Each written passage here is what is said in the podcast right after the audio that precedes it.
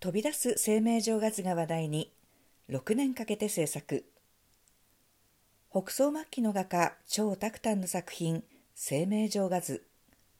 この名画を立体的にした大宋風化立体生命状画図が大きな話題を集めている。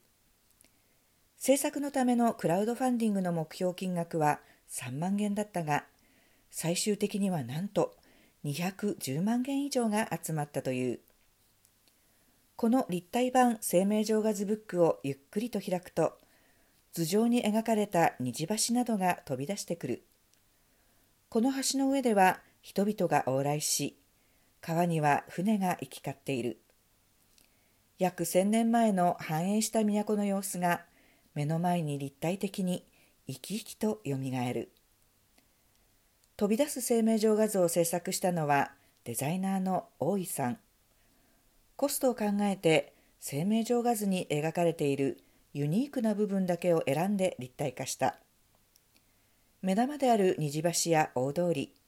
縄文楼を中心にして拡大された船や牛車井戸などが立体的に飛び出し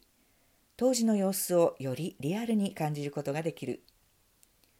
その他にもいろいろな仕掛けがデザインされており生命状画図に息が吹き込まれ当時の都の中を歩いているような気分を体験することができる。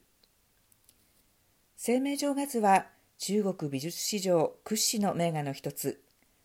北宋の都弁慶のにぎわいや栄えている様子が描かれている。